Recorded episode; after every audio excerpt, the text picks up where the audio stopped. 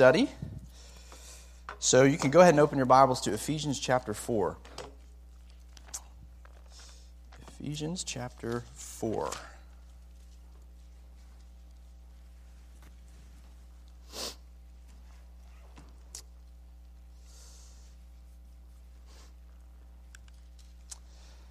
In this semester, we started to explore the, the second half of the letter of the book of Ephesians. You guys know that. And you probably remember that, that this half of the letter is mostly concerned with how we think and how we live as believers. You guys remember that? Back half is concerned with how we think, how we live as believers. Paul is concerned that we learn to live like God intends, how he wants us to live.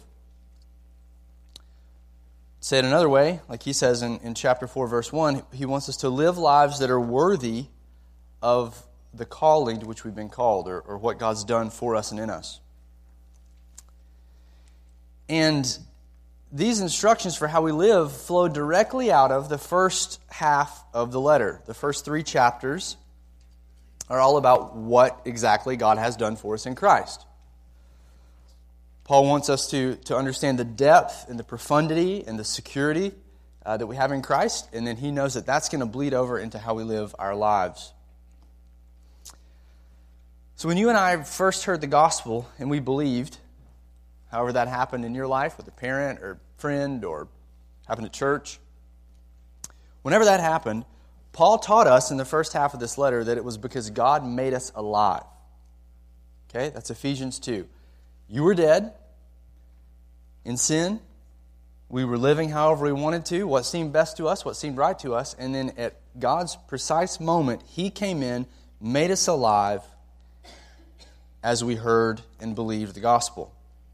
And now, as a result of that, new life, however that happened for you, whenever that happened, you have, you have new life. You've been recreated in Christ. From that moment on, you have been outfitted to pursue good works for His glory. That's what Ephesians 2 taught us. So just flip over there, just by way of review. It's been a little while since we've, we've been in Ephesians. So Ephesians 2.10. We'll j- jump back in verse 8, actually. Is common verses, but just good to read. For by grace you've been saved through faith, and this is not your own doing. It's the gift of God, not a result of works, so that no one may boast. For we are his workmanship. That's creation language, a new creation. We're his workmanship, created in Christ Jesus for good works, which God prepared beforehand that we should walk in them. So your salvation, whenever you you heard the gospel, convicted of your sin, and believed in Jesus, that was as a result of the new birth, this new creative work that God has, has done in you. That's incredibly encouraging. And that's not all he says in the first half of this letter.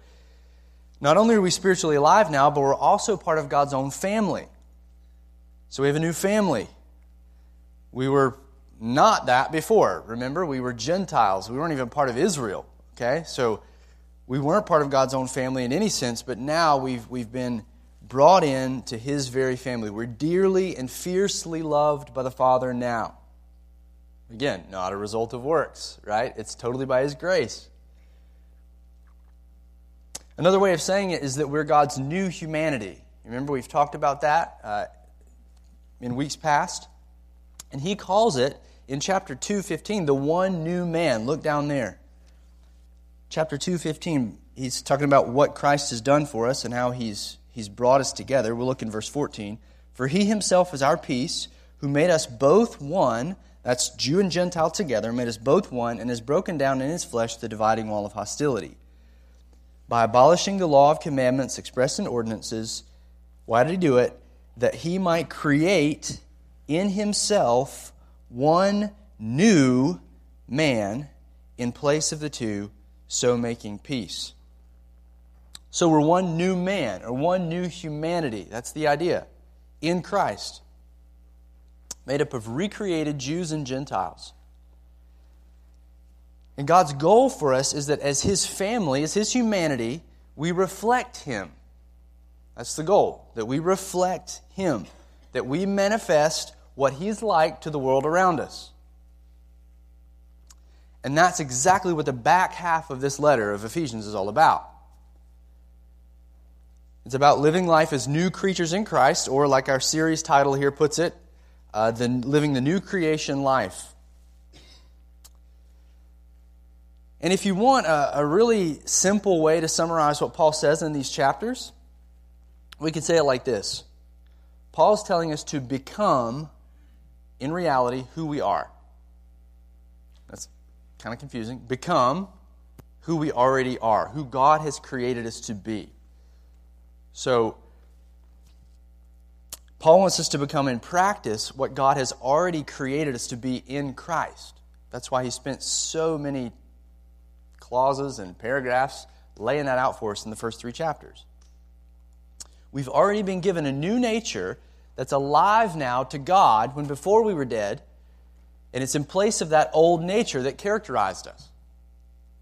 Now, we're new people. Now we need to progressively learn to live our lives in line with those new realities. So, Paul says, we must become what we already are. And that's the title of our message this morning Becoming What We Are. So, again, we're working through this, this theme of the new creation life in the back half of Ephesians, and today we're going to look at this idea of becoming who we, who we already are in Christ. Well, this week I did a little research on how a caterpillar actually becomes a butterfly in light of our cool little graphic here. I know this is like third grade stuff. It's always good to brush up on. Uh, it's fascinating, okay, how this actually happens. Basically, if you don't know, okay, if you're sleeping in third grade, the caterpillar spins a cocoon around itself, then it digests itself into caterpillar soup, essentially. That's not the technical term for it, but it's kind of gross. If you were to poke a cocoon during this process, it would ooze out. Yeah, kind of gross. Anyway, What's cool about this is that it reforms itself. It's still alive this whole time, and it reforms itself into the shape of a butterfly. Now, I may have missed some things here, so you can correct me later on that, if exactly what's happening and all that. But I thought, anyway, it's pretty wild. Well, yesterday, as I was reading, I learned bits, a couple new info to me, okay? When a caterpillar comes into the world, okay, we're not talking about a butterfly, just the caterpillar. When it comes into the world, it already has everything it needs in order to become a butterfly later in its life. I did not know that. Even before a caterpillar ever hatches, so it, as a caterpillar, not as a, not as a butterfly, but while a caterpillar, while it's inside the egg, it grows what's called an imaginal disc. Imaginal disc, I think I'm saying that right for each of its butterfly parts. Okay? That means after the caterpillar hatches, it already contains within itself what it will become later. Isn't that wild? All of its parts. And what's really crazy, didn't know this, second bit of new info, is that in some species of caterpillar, the parts actually begin to form on the caterpillar before it goes into the cocoon before it starts the transformational process. You, you can't see it. I mean, yeah, they can if you kind of like zoom in with microscopes and things because it, they're, they're tucked away kind of inside the caterpillar's skin, or I, don't know exactly how it happens, but they've seen like little wings and things that have begun to form even before this process starts.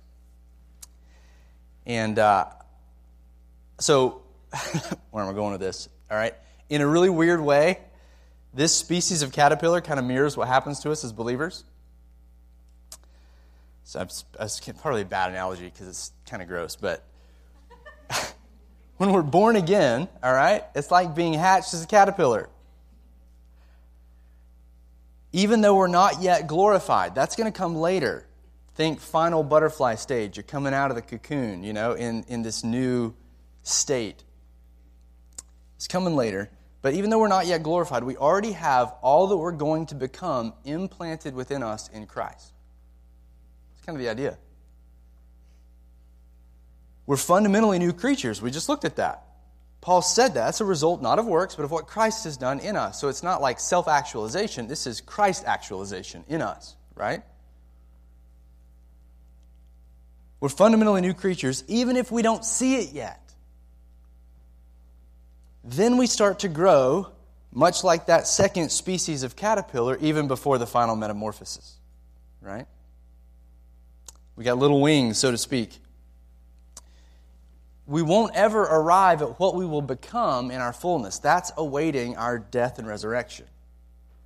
But we can make progress now, and we should make progress now in the Christian life to reflect more and more the image of God now as new creatures in Christ. We're becoming, in reality, what we already are internally, and soon we will experience the fullness of this transformation. It's kind of a different way to think about sanctification. Not different, but I think more biblical way to think about our growth in Christ is it's we're, we're growing out of the new nature that we've already been given. Well, our text this morning is all about this principle. It's some of Paul's most fundamental instructions about becoming who we are in Christ. Okay? So these are like basic. And we're going to come back to these in the following weeks as, as we work it out specifically. They're some of Paul's most fundamental instructions about becoming who we are in Christ. It's the, it's the growth process, if you will. So we'll say it like this If we're going to become who we are in Christ, if we're going to, if we're going to grow into that in practice, we must follow these four basic instructions. Okay? If You just want the shorthand, it's four instructions. If we're going to really live this life and we're going to become all that God intends for us to be now, before glorification, we've, it's got to come along this path. We've got to follow these four instructions. And they're very, very basic. Okay, so this is, this is going to be review for, for a lot of you. All right, number one, definitely don't live like you used to. Okay? And I, I know that's a long, long title, but you're going to see why I say it that way, because Paul brings a hammer down. You can't live like an unbeliever anymore. You can't go back there. All right? Definitely do not live like you used to live, like an unbeliever. All right? Basic. But let's look in verse 17. Now, this I say and testify in the Lord that you must no longer walk as the Gentiles do in the futility of their minds. They are darkened in their understanding, alienated from the life of God because of the ignorance that is in them due to their hardness of heart. They have become callous and have given themselves up to sensuality, greedy to practice every kind of impurity. That's not the way you learn Christ. All right, so what's Paul saying in this, this paragraph? He's saying definitely don't live like you used to live. These are really, really dramatic opening lines here, easy to gloss over. Notice there's two verbs. He says, I say and testify in the Lord. It's rare for Paul to open uh, an instructional a series of instructions with, with that. That kind of it kind of builds emphasis. It's a way that an author would build emphasis here. Repeating himself with two verbs. This he could have just said, "All right, don't walk like the Gentiles do. Don't walk like them." But he said, "This I say," and a better translation would be, "This I say and insist in the Lord that you no longer walk." So you see, he's building this, this dramatic opening, and I'm just going to highlight that right now because it underscores the seriousness of what Paul's saying. This is of, of some of the utmost importance in Paul's mind in this letter in terms of how we live. We're going to see it's foundational for everything that, that follows. So it's very dramatic. We're going to come back to that at the very end. Okay? So what's he being dramatic about? Well, he's saying that we shouldn't live anymore like the Gentiles live, or, what he says, like no longer like, like they live. So that no longer implies that we, we once lived that way, right? Don't live this way anymore, right? So we, we used to live in, in this way. Now, what's really interesting is that he, he's telling Gentiles not to live like Gentiles. I mean, it's Ephesians or Gentiles, right? I'm a Gentile. Most of you are Gentiles. So he's telling these people, okay, don't live like them anymore. So what's he mean by this term Gentile? Well, we learned earlier that we're part of this sort of third race, if you will, this one new man that's made up of Jew and Gentile together in Christ, the renewed humanity. So, what he's saying here is don't, even though you are an ethnic Gentile, don't live like the nations who don't know the Lord. Right? That's the point. So, we're saying unbeliever, but it's good to kind of get that, that feel. These are the nations that are idolaters, that are, work, that, are, that are living in their own systems of worship. You know the one true God. So, you should live differently than the Gentiles do. You should no longer gravitate back toward that old lifestyle that you were delivered from. So that raises the question well, how do unbelievers live? What, what's the kind of things that, that unbelievers do, or these, these Gentile nations? Well, he gives a, a really unflattering picture of our former depravity here in, in verses 18 and 19. And there's several, several descriptions here. Actually, it starts back at the end of, of verse 17. We shouldn't live like the Gentiles do anymore in the futility of their minds. That's the first description. So, futile, futile thinking. Okay? Vain thinking. And this, this word group for futility is often surrounded, is often connected to the idea of idolatry, meaning it's, it's false, it's weightless, it's not based in reality. So, people who don't know God, the one true God, through Christ, are not living in accordance with reality. And no matter how smart they are, educated they are, or, I mean, and there are people that are unbelievers that are far more educated than me, their thinking is futile, meaning they, they don't know true and ultimate realities about this world, about God, about life, about eternity, about kingdom. Those things they just, they just don't know. So the thinking is futile, it's short sighted, it won't last, it's not eternal, it's, it's vanity, if you will. So that's how they're thinking. The thinking is characterized. So notice whenever you, we think about you know, our lifestyle, we think about the, the deeds that we do, right? The, the ways that we live. Paul starts here in the mind and shows how the thinking of an unbeliever is, is futile and that we should not go back there. He says that they're darkened in their understanding. Verse 18. So you got to not only with futile thinking, but darkened understanding.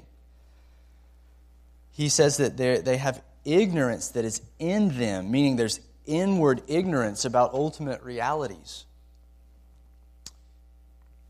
I mean, if it, he just he lays it, you know, one description upon the other here, they have they're ignorant. Why? Due to their hardness of heart. So there's an inward hardening of their hearts, meaning the heart of a person is their their their control center. It's it's what they think, it's how they feel, it's what they value, and that heart is hardened okay, as a human being.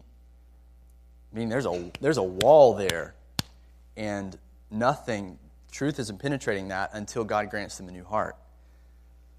That's where we were. And notice, I think Paul's point here is he's showing that there is an, there is an inward corruption in an unbeliever, and used to be an inward corruption in you, okay, that God overcame. There's this inward corruption, and that leads to, notice this, that leads to, verse 19, they having become callous, meaning their hearts having become hardened, calloused, that leads to having given themselves up to sensuality, greedy to practice every kind of impurity. So, an inward corruption, the way we could say it, is an inward corruption always leads to an external corruption, leads to immorality, leads to covetousness, just greedy to practice impurity. So, wherever you were at before you were a believer, whether that was kind of out in the open and flaunting that, or you just had sort of inward greed, covetousness, and that was running rampant in your heart, that was still true of you. Your inner, inward hardened heart was still producing these, this desire to give yourselves up to, to sensuality. It doesn't take very long, even in the counseling room, to see how sensuality has run rampant even in professing Christians, uh, through pornography and, and other sexual sins, even if it's veiled on the outside. And that's the reality of, of the, the reason we, that we have such a, an appetite for these things is because of our hardened hearts. Or we once had an appetite for these things was because we were so hardened in our sin. But for us, this is who we once were. This is not who we are, okay? Christ says overcome that doesn't mean you don't still struggle with these things. That's why he's saying don't go back there, right? But he's saying you've been given a new heart. You've been, you've been recreated. So Paul's reminding us of this here for a couple reasons, probably, but for the main reason I think is because he's trying to show you just the trash of the life that we think that we want to go back to sometimes. Right? Like, this is not the good life. Even though when we sin, we believe it is the good life, and that's why we want to go back there. So, Paul's trying to just get you to jog your memory, remind you of you did these things because you had a hard heart, because you were impure, because your mind was defiled, and you had thinking that was futile. So, don't go back there definitely can't live like you used to live. We can't go back. That's clear. It's a non option. And in fact, as a true believer, doesn't want to go back there, right? I mean, we, we resonate with that. We don't want to go back and, and put the chains back on us of, of the sin that we were delivered from. It's incompatible with who we now are in Christ. But there is a painful reality that still persists, right? Even if we don't want to go back, sometimes we do. Oftentimes we do. So, what does the path forward look like? Where do we go from here? Well, that's where Paul's remaining instructions come in. He, try, he hits us hard with, look, you made a break, so don't go back there. It's not worth it. So, what should we do? He says next, we should trash the old humanity. Should throw it away. Throw away the old humanity. Trash it. Throw it in the trash. Okay, look in verse 20. But that is not the way you learned Christ. Assuming that you have heard about him and were taught in him as the truth is in Jesus, to put off, there's our word, to put off your old self, which belongs to your former manner of life and is corrupt through deceitful desires. So, what's he saying? Paul's telling us to put off the old man. My original outline, I, I had trashed the old man. I was like, that doesn't sound right. so I changed it, obviously. He's telling us to put off the old man, literally discard the old man. We've got to learn to habitually discard, catch this, okay, habitually discard old ways of thinking that lead to old habits old sinful lifestyles, right? We've got to learn how to do that, how to identify it, discard it, and we'll talk about that in just a second. But if you notice, there's a, a, number of things that happen before he gets to this, this verb in verse 22. He, a number of things that Paul says. First, Paul reminds this church that they didn't learn Christ this way. You see that? He says, This is not the way you learned Christ. What way? What's he talking about? Well, he means that they, when they first were taught about Christ, when they first heard the gospel, they were taught by the apostles and by the teachers that this meant a break with the old corrupt life. This is what it entailed. To follow Christ is to turn away from that old, that old life that you used to live, and that Christ gives us the power to do that. The gospel is good news and its power to change. Okay? It's the hope of the hope that we have is the hope of transformation, is to be different than what we were, what we were enslaved to. And this transformation begins even now. And Paul's saying that's how you learned Christ. When we first came to you, when, when, that, when teachers followed us and they followed up with our teaching, this is what they taught you. So you gotta, you gotta leave the old life. So this is a, an implication for those of you who maybe are around all kinds of teaching at Liberty and other places if there's a gospel that's devoid of the power of change, or that's not part of the gospel, that, hey, life should change for you. There should be, there should be some differences in your life. Not that works save you, but works are always the result of a true work of God in your life. If that's not there, that's not the gospel that Paul preached. Okay? And he just said that. He says it's not the way you learn Christ. You didn't learn Christ where you could have the gospel and have your sin too. Um, that's not the way it works. Okay? Paul knew that they had learned Christ differently because this is what the apostles taught. Notice that. He says, assuming, or that's basically, it sounds like he's introducing doubt, verse 21, but he's not. He says, it's more like, since that you have heard about him and were taught in him, as the truth is in Jesus, to put off your old self. So he's assuming that they, that they had been taught this. Um, and they had. But what does this mean to actually put off your old self? That's an interesting way to frame that up. How do you do that? Do you put off your old nature? Well, Paul's using a metaphor here. It's wardrobe metaphor. And he's basically saying you gotta you gotta take off the the old dirty clothes. And it's pretty straightforward. You know, you remove them. If you can't wash them, what do you do? You throw them away. Right? And that's that's the idea. We definitely can't wash this old nature. You have to trash it. You have to throw it away. And that's the idea here. You're trashing something that's useless, it's unprofitable, it's unsalvageable, it's got to go. It's corrupting. Paul says that we discard the old self. Well, what is the old self? What's he talking about here? It's, it's literally the old man, just the word for man, Paul goes on to give us a little more clarity on this term in, in these, these, uh, these verses here. He says, This old man, which belongs to your former manner of life. So he helps us flesh that out a bit more. This is how we used to think, how we used to live, what we used to value. And it could go on and on. And this was just described for us in, in these, the earlier verses in 17 and 18 and 19 that we just looked at.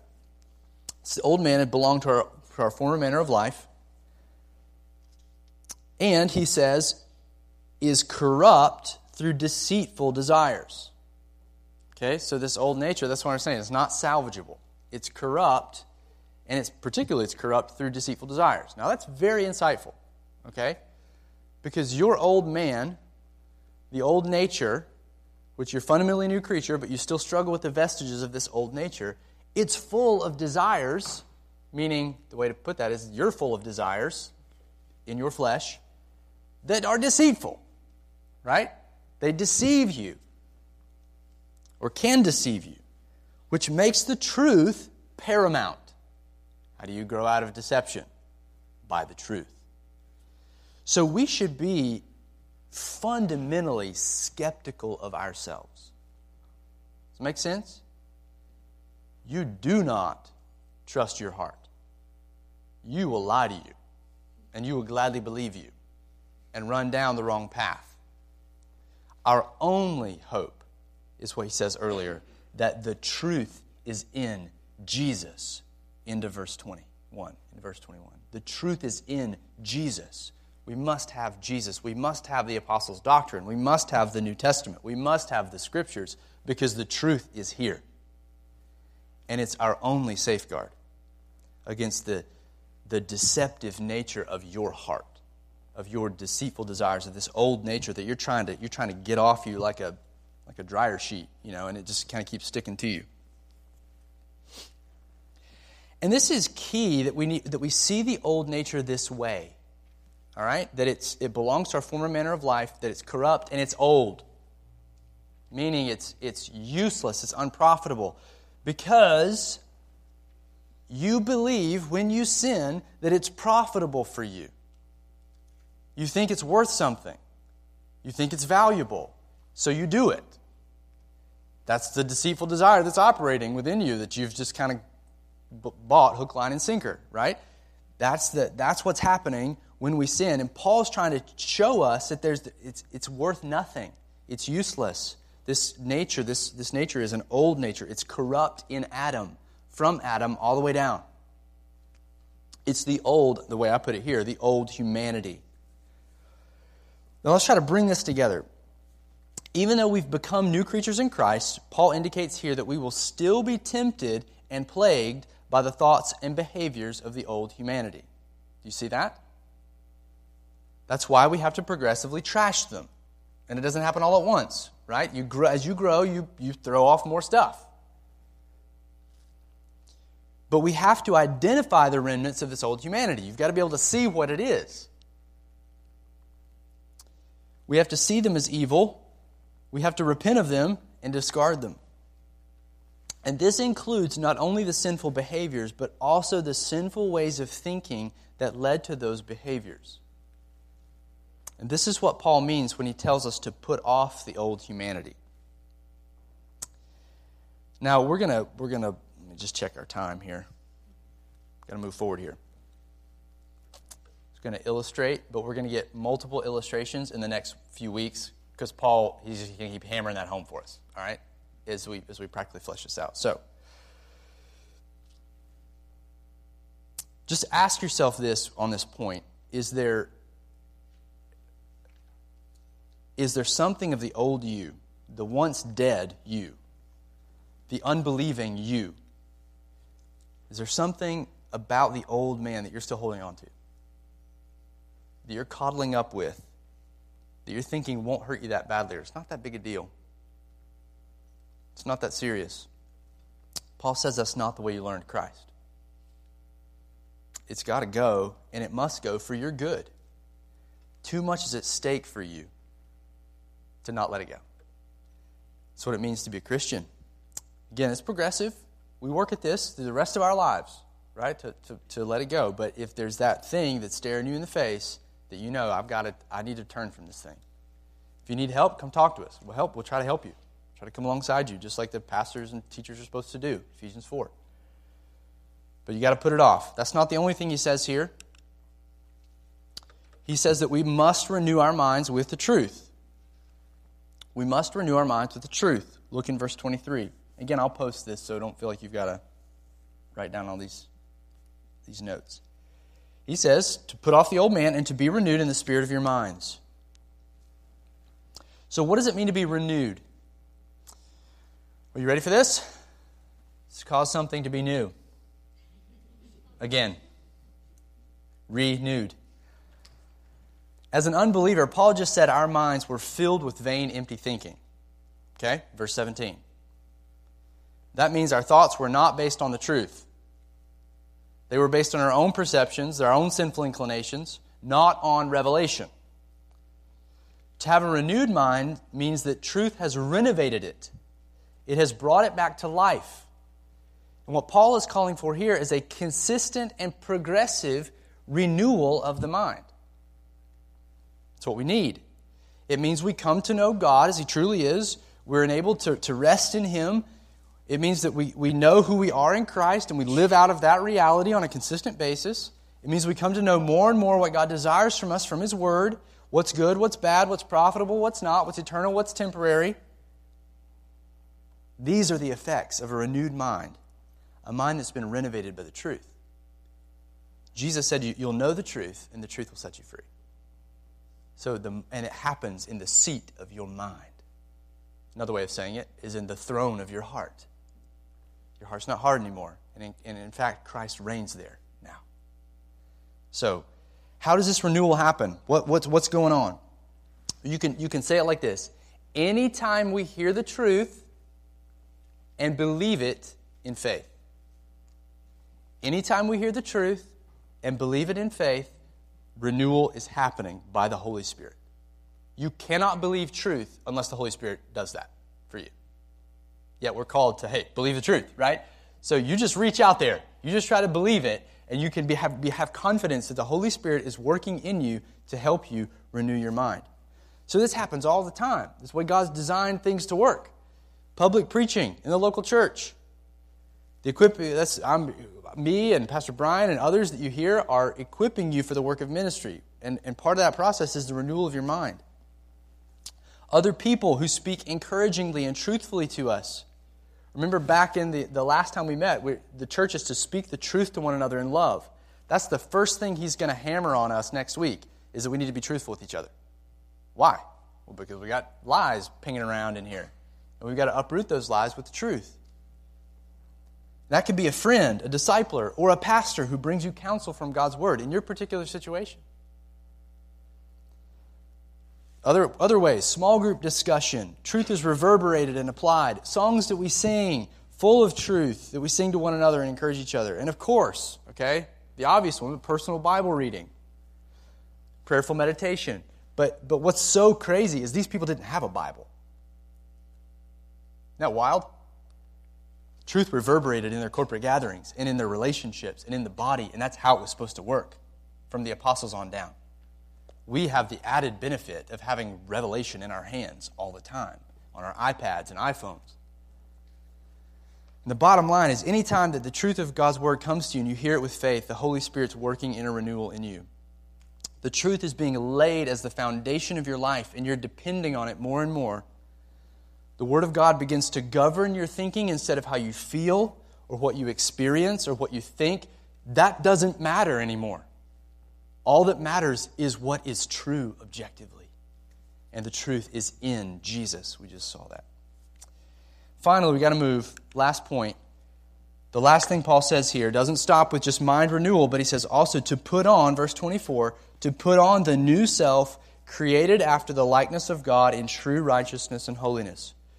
So the way I say it is just get dressed with the new humanity. All right? Get dressed with the new humanity. Just trying to say it a little different. Just shake it up a little bit, okay? Put on, get dressed with, that's the idea, the new humanity. As our minds are renewed, we are enabled and motivated to put on what he says is the new self. Paul's still keeping this clothing imagery going in this last point. He's calling us to dress ourselves, so to speak, with the activities of the new humanity. How new humans should behave. What, and it's, it's very simple. Just look at Jesus. Okay? He is the image of the new humanity. This, this new man has been created after the likeness of God. It's incredible. It's another way of referring to this new humanity or new creation brought about by Jesus. It's the character of the renewed image bearer, perfectly exemplified in the Lord Jesus.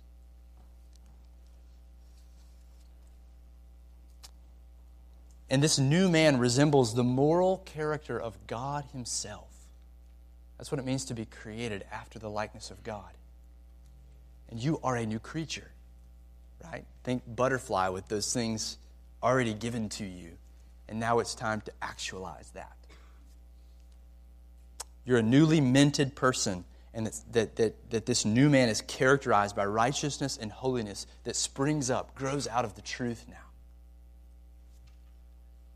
And this newness is not passing away, it's eternal.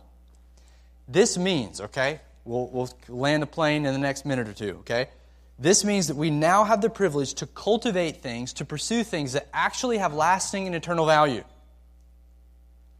Later in these chapters, Paul's going to call us to cultivate things like truthfulness with others, restraint when we're angry, a hard work ethic, generosity with our resources, edifying speech, kindness, tenderheartedness, graciousness when we're wronged, Christ like love, sexual purity, and wisdom. And that's just a quick snapshot of some of the newness that Christ wants us to put on. We went from pursuing things of no value, vain things, right? Vanity of our thinking, to now things that have infinite value, i.e., righteousness. That's incredible. Like these things are going to transcend this life. You realize that. You're building something that's going to last eternally as you grow in Christ's likeness. And lest we, you know, kind of be confused, this getting dressed, you know, it sound, this is where the analogy breaks down. It sounds easy, right? Just change your clothes, you know? That's not that hard. But it's often quite difficult. That's because our sinful old self, that, that sinful nature runs deep. Sinful thinking runs deep. Sinful habits are hard to overcome. But as Christ renews your mind through his Spirit, and that's the anchor, as he helps others come alongside you and model what this mature life looks like, you can grow and you will grow. That's the promise of being a new creature in Christ. It might be slow, it might be painful, but there will be progress. Like the caterpillar, we already have all that we need in Christ to grow into, into what He desires us to be. And this is the path forward. If it seems fuzzy to you, um, we're going to look closely at this, at this process applied in specific sin patterns and, and, and cultivation of certain virtues in the next few weeks. You, and you can read ahead, you'll see. Chapters, the end of chapter 4 and chapter 5 are all about this process. And remember back to the opening here of, of, this urgency in verse 17 I say and testify in the Lord. This is urgent for Paul. It's one of his top priorities for the church. that we would learn to walk in these things, this, this putting off, renewal, and putting on process, that this would become sort of the daily habituation of our lives. He couldn't think of anything more important or more foundational for sanctification, for the Christian life, than these, these issues right here. But be encouraged because the Spirit is working in you. You are this new creature. You didn't generate that of yourself, God did that in you, if you're a believer today. And God is committed to see this process through. So be encouraged by that this morning. Let's pray. Father, thank you for such clear direction from the Apostle Paul as you inspired him. And Lord, as we as we just work with each other in these areas, help us to be um, just have more insight, more clarity of what this of what this process looks like in in the day to day, in the specific areas of our lives. Um, give us clarity as even in the weeks to come as we look at, at some specific examples of putting on things, having our minds renewed, and, and putting on other things. And we just look to you for our ultimate fruit. And we pray in Jesus' name. Amen.